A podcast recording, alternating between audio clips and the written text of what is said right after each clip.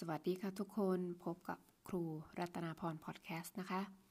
ใน episode นี้ก็จะเล่าถึง เกี่ยวกับโรงเรียนนะคะ ในโรงเรียนเวลาที่เราไปโรงเรียนในประเทศนอร์เวย์เนี่ยแน่นอนถ้าเราไปทุกวัน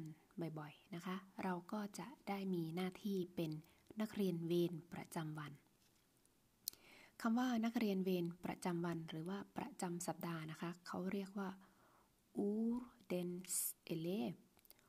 ordens elev ordens elev ordens elev ก็คือนักเรียนเวรประจำวัน หมายถึงว่านักเรียนคนนี้จะต้องช่วยนะคะ เช่น ช่วยลบกระดาน ช่วยเก็บขยะ ช่วยดูแลความเรียบร้อย บางทีก็ไปรับนมรับผลไม้มาแจกเพื่อนๆนะคะ อันนี้ก็จะมีทุกๆห้องทุกๆ ทุกๆชั้นระดับ ในโรงเรียนชั้นระดับพื้นฐานนะคะนักเรียนเวรเขาทำอะไรบ้าง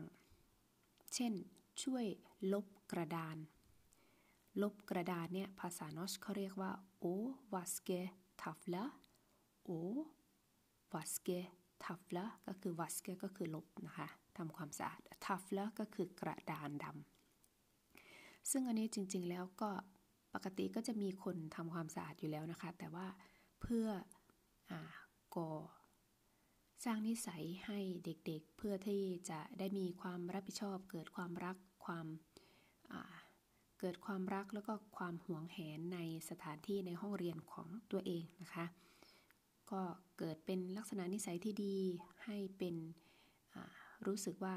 ทุกๆ คนมีหน้าที่ร่วมกันทุกๆ คนเป็นเจ้าของห้องเรียนด้วยกันค่ะ ทีนี้ก็บางทีก็มีการกวาดพื้นนะคะ กวาดพื้นก็ไม่ได้กวาดเยอะนะคะ กวาดเท่าที่สกปรกอย่างเงี้ยทำของหล่นอย่างเงี้ยนิดๆหน่อยๆนะคะ การกวาดพื้นภาษานอสเขาเรียกว่าโอคุสเตกุลเวโอคุสเตอุลกุลเวนะคะก็คุสเตกุลเวก็คือกวาดพื้นนะคะการกวาดพื้น การ เอาขยะไปทิ้งนะคะ ที่โรงเรียนเนี่ยเขาจะมีห้องทิ้งสถานที่ทิ้งขยะอยู่แล้ว ก็ถ้านักเรียนเวรประจำวันก็จะช่วยครูไปทิ้งขยะก็คือจะแยกขยะให้เรียบร้อย แล้วก็นำไปทิ้งในที่ส่วนรวมนะคะ แล้วก็แต่ละห้องนี่ก็คือจะมีถังขยะ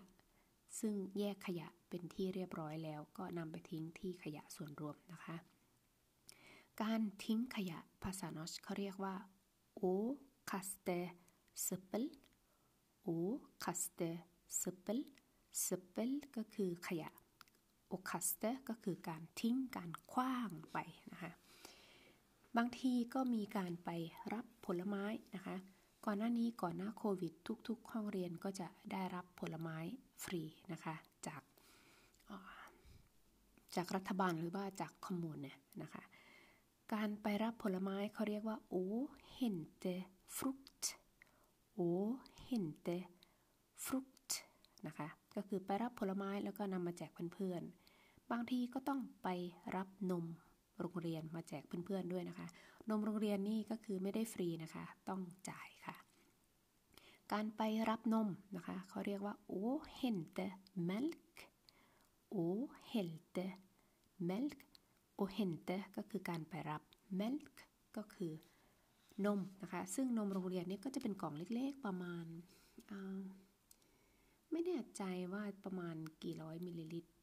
ร้อยห้าสิบประมาณหนึ่งแก้วค่ะ ประมาณหนึ่งแก้วกว่าๆนิดๆเนี่ยประมาณนั้นนะคะ ก็คือหนึ่งมื้อหนึ่งอิ่มแค่นั้นเองนะคะ อันนี้ก็คือคำศัพท์ที่นักเรียนที่เป็น Udens e l e v ควรจะรู้จักนะคะ หรือบางทีเราก็ศึกษาไว้ไม่เสียหายเวลาที่เราไปนั่งในห้องเรียนก็จะได้ไม่ตื่นคำศัพท์ภาษาโนสนะคะ